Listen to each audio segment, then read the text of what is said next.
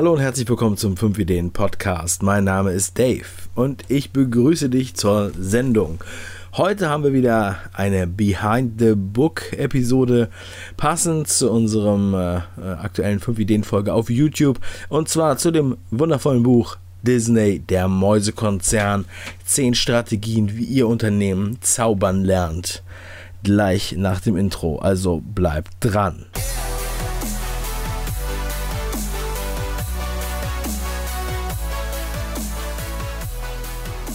Walt Disney. Ich hätte niemals gedacht, dass ich diesen Namen mal in einer 5-Ideen-Folge nenne, aber heute ist es soweit. Ich wollte eigentlich äh, ein anderes Buch vorstellen in dieser Episode. Ich hatte schon, ehrlicherweise, hatte ich schon zwei Bücher angefangen. Ähm, beim ersten habe ich gedacht, ah nee, da habe ich jetzt keinen Bock drauf so und habe nach 20 Seiten aufgehört, habe dann ein anderes genommen war dann da auch schon Feuer und Flamme. Und dann hat unsere Kollegin, die auch bei uns äh, animiert und Social Media mitbetreut, die Annette, die hat gesagt, kennst du eigentlich das Buch über die Strategien von Disney? Das wäre doch vielleicht mal was für fünf Ideen. Da habe ich gesagt, nee, kenne ich nicht, habe ich da mal gegoogelt, habe ich gesehen, ist schon etwas älter das Buch und auch, äh, wir haben auch mit dem Verlag gesprochen, es wird nicht mehr aufgelegt, die haben auch keine äh, Exemplare mehr am Start. Und dann haben wir das ganz, ganz äh, geilerweise, haben wir das aus der Stadtbibliothek hier in Köln ausgeliehen. Ja. Ähm, und ja, dann habe ich das ja, direkt verschlungen äh, innerhalb von wenigen Tagen. Und ähm, ja, ich war, war wirklich sehr überrascht. Denn ich hatte erstmal, muss man davor sagen, ich war ein bisschen, ähm, sagen wir mal, gefärbt. Ja, also ich habe jetzt den Disney-Konzern nicht unbedingt im besten Licht betrachtet. Ihr findet definitiv einige Videos äh, auf YouTube, wo gesagt wird, die Wahrheit über Disney oder das, was das Grausame ist über Disney und so weiter. Denn es gibt da schon auch ein paar komische Sachen, die da vorgefallen sind. Man muss es auch so sehen, das ist natürlich jetzt auch ähm, ein Konzern, weltweit umspannend und fast 100 Jahre alt. Ich glaube 1923 wurde das Ding gegründet von Walt Disney, der im Grunde genommen nie ein richtiger Zeichner war. Was viele auch gar nicht wissen.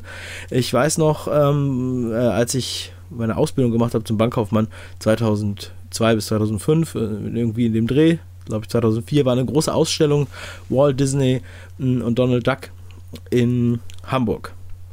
Und da wurde dann das erste Mal offen kommuniziert, dass Donald Duck nicht von Walt Disney gezeichnet war, dass der Zeichner, der das eigentlich erfunden hatte, immer ein Schweigegelübde ausfüllen musste sozusagen dazu und so weiter. Denn Disney war nicht der Zeichner, aber ein sehr kreativer Kopf und Unternehmer, der auch sehr interessante Strategien in seinem Unternehmen etabliert hat.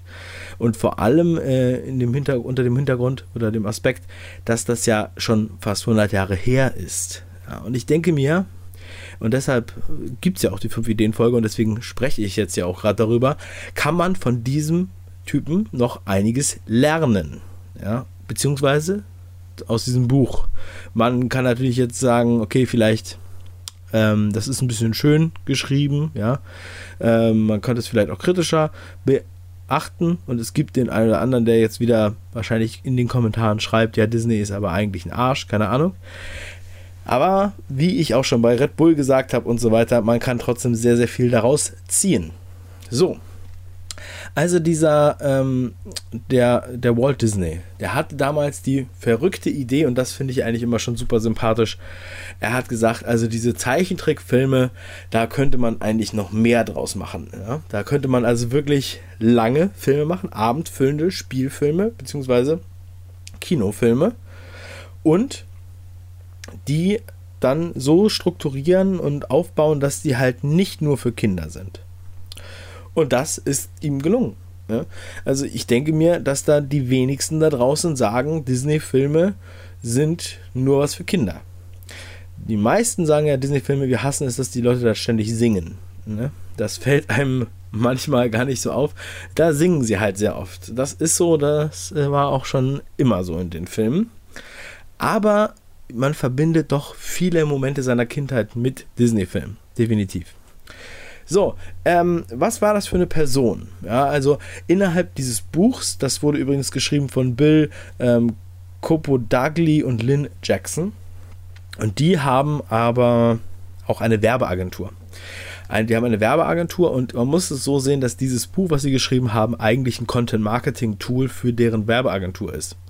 Dieses Buch beschreibt die Strategien von Walt Disney und ähm, gibt sozusagen auch einen Maßnahmenkatalog mit, nach jedem Kapitel, nach jeder Strategie, den man abarbeiten kann. Und zusätzlich wird von dem Mr. Copodagli und Frau Jackson immer noch eine, ein Resümee gezogen der Strategie und wie sie es angewendet haben, zum Beispiel bei der Firma Whirlpool oder bei der Firma BP, also British Petrol, die wiederum Kunden sind von, den, von der Agentur, wo die beiden beschäftigt sind. So, ähm, was heißt das mit Content Marketing Tool? Also es ist im Endeffekt so geschrieben, so empfinde ich es, das ist jetzt meine Meinung dazu. Deswegen auch dieser Podcast, da kann ich ja mal ein bisschen ausführlicher über meine Meinung sprechen dass sie ähm, im Endeffekt indirekt sagen, das ist die Strategie, das ist alles genial, aber wir können es auf jeden Fall umsetzen. Wir wissen Bescheid. Wenn ihr diese Strategie von Disney umsetzen wollt, dann kommt zu uns in die Agentur. So, äh, das ist der Tenor, ja? Die, die versteckte Botschaft sozusagen. Aber es ist wirklich erstaunlich, was man da wirklich nochmal draus ziehen kann und auch wiederum immer unter der Prämisse zu sehen, dass es halt aus einem anderen Jahrhundert sozusagen, ja. So, äh, einmal das Beispiel, ähm, also erstmal, der Walt Disney, der schreibt immer, oder beziehungsweise er spricht immer von Magie, von Wundern, von Träumen. Also entweder war der wirklich ein bisschen, ähm, sage ich mal, verträumt und ähm, er hat wirklich sich die Welt so gemacht, wie das Disneyland dann im Endeffekt aussieht. Ja, wer schon mal da war, der weiß das ja. Sieht alles aus wie geleckt und alles ist so verkleidet und, äh, und in pastelligen Tönen und so weiter. Ich erinnere mich mal, als ich in Paris im Disneyland war, dann habe ich Popcorn fallen lassen als Kind. Und äh, da kam direkt jemand, die Popcorner waren noch nicht mal auf den Boden gefallen und hat schon alles wieder aufgefegt probiert es einfach aus. Das steht auch in diesem Buch drin. Das ist eine Philosophie, die er mitgebracht hat, dass jeder Angestellte bei Walt Disney, äh, in den Disneylands und Disney Worlds ähm, zum Beispiel auf Ordnung achtet. Ja. So, und dann haben die angefangen. Ja? Ähm, er hatte halt diese verrückte Idee und wollte die Filme, die ja sonst sehr, sehr teuer sind, denn Trickfilme sind ähm, das absolut, äh, absolut teuer, vor allem zu der Zeit, wo es keine Computer gab die man dafür einsetzen konnte, wie heutzutage. Alles musste von der Hand gezeichnet werden. Deswegen hat er versucht, das auch alles so effektiv wie möglich durchzuziehen. Und da habe ich auch in der 5-Ideen-Folge schon einiges erzählt. Aber nichtsdestotrotz ist in ihm der Künstler und gleichzeitig der Perfektionist. Denn er hat zum Beispiel bei Pinocchio, einem wirklichen Klassiker, nachdem der Film fast fertig war, und im Endeffekt sechs Monate vor der Veröffentlichung stand, die wesentlichen Arbeiten waren fertig, die zeitintensivsten Zeichnungen waren alle fertig. Und die Rollen, also Geppetto, ähm, Pinocchio und die Grille waren auch fertig gezeichnet. Äh, jetzt habe ich es falsch gesagt, die Grille war noch nicht gezeichnet. Denn dann hatte Walt Disney einen Traum oder eine Eingebung, ähm, so wird es da beschrieben, und er hatte dann die Vision von dieser Grille. Und er hat dann diese Grille noch mit einbauen lassen in den Film. Er kam äh, dazu und hat dann eigentlich also den größten Teil des Films nochmal neu machen lassen. Natürlich für sehr viel Geld. Und Ward Kimball heißt er, glaube ich, das war der, der, der Head-Zeichner des Films. Der war so sauer darüber, dass er eigentlich kündigen wollte. Und Walt Disney hat ihn dann aber dazu gebracht, dass er nicht kündigt. Und da hat ihn so begeistert mit seiner Vision, dass er noch ewig da gearbeitet hat. Er hat diese Begeisterung, die ist, spielt immer wieder eine ganz, ganz große Rolle bei Walt Disney. Die Begeisterung, die hat immer ähm, sehr viel mitgezogen und dadurch hat er auch ein unheimlich starkes Team. Und auch die, die Fluktuation im Unternehmen war vergleichsweise niedrig, selbst bei den Vergnügungsparks. Wo bei anderen Vergnügungsparks, ja, wo da nur, äh, wo da quasi 100% des Personals die Saison gewechselt haben, waren es bei Walt Disney nur 30%. Die meisten sind im Unternehmen geblieben, weil sie da so einen Bock drauf hatten. Ja, und das hat er auch wirklich hinbekommen. Und er hatte immer vier Prinzipien, die ich ja auch in der 5 Ideen-Folge schon genannt habe. Er sagte immer: träumen, glauben, wagen, tun. Und das habe ich so in der Konstellation bisher noch nicht gehört und das ist, ist, wirklich eine interessante Sache. Und das mit den Träumen, das, hat, das zieht sich so wie ein roter Faden bei ihm durch. Also er wirklich, er, er, er möchte gern träumen, er findet auch Träumen nicht kindisch, sondern er, er findet es ein Potenzial, was man ausschöpfen kann. Er hat seine eigenen ähm, Traumingenieure, die Imagineers, die in Traumwerkstätten Träume verwirklichen. Ja. Und ähm, es wird dann auch noch mal so ein Vergleich gezogen zu Steven Spielberg, der ja auch eine Firma hat, die DreamWorks heißt, also die auch in diese Richtung ähm, unterwegs sind, auf jeden Fall.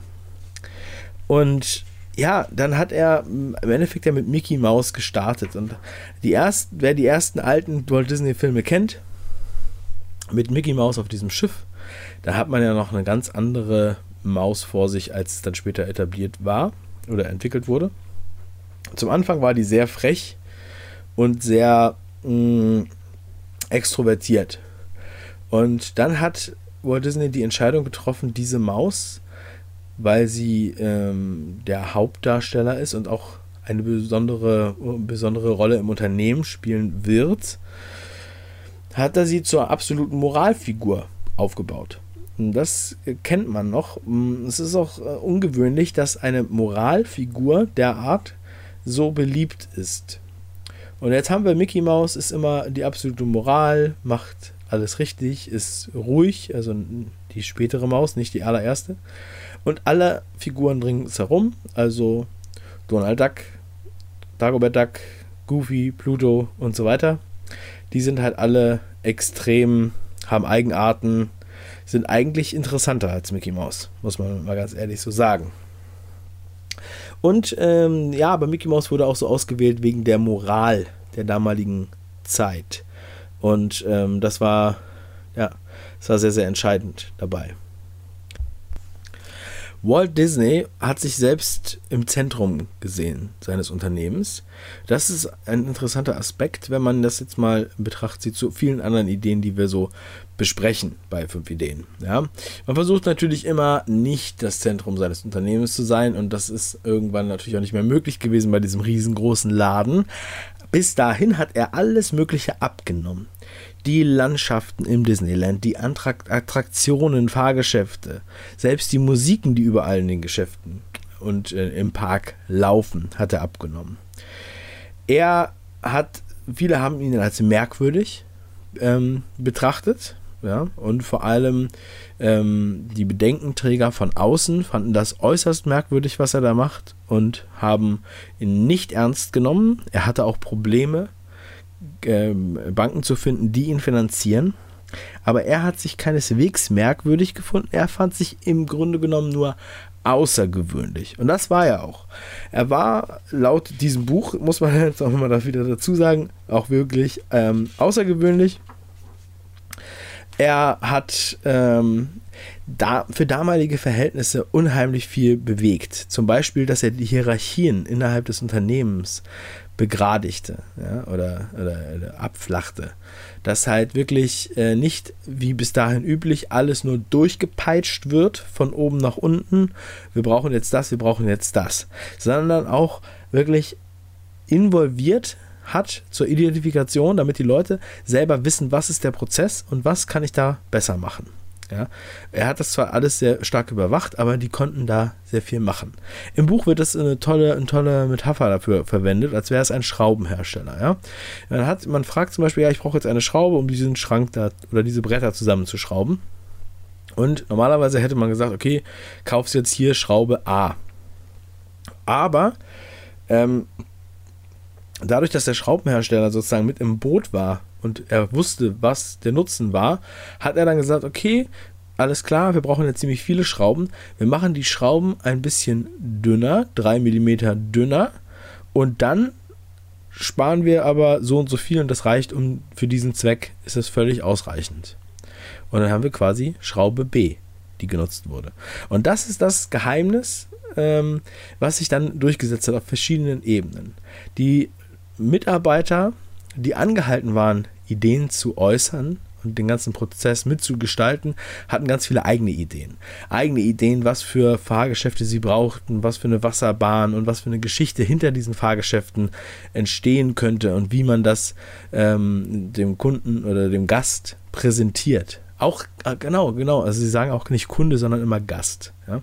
Gast. Und ähm, das, das ist halt immer der Ausflug in diese Traumwelt. So sehen sie es. Und das finde ich auch echt sehr interessant. Man hat das Gefühl, dass der Walt Disney gar nicht so ein verbissener Geschäftsmann war, sondern eigentlich ein kunstliebendes Kind geblieben ist.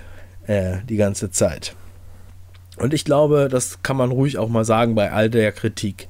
Ich finde es zum Beispiel auch nicht gut, ich hatte es auch in der 5-Ideen-Folge ja kurz mal erwähnt, die ganzen Kinderstars von Walt Disney, die Walt Disney unter Vertrag genommen hat, also Justin Timberlake, Britney Spears, Miley Cyrus und so weiter und so weiter.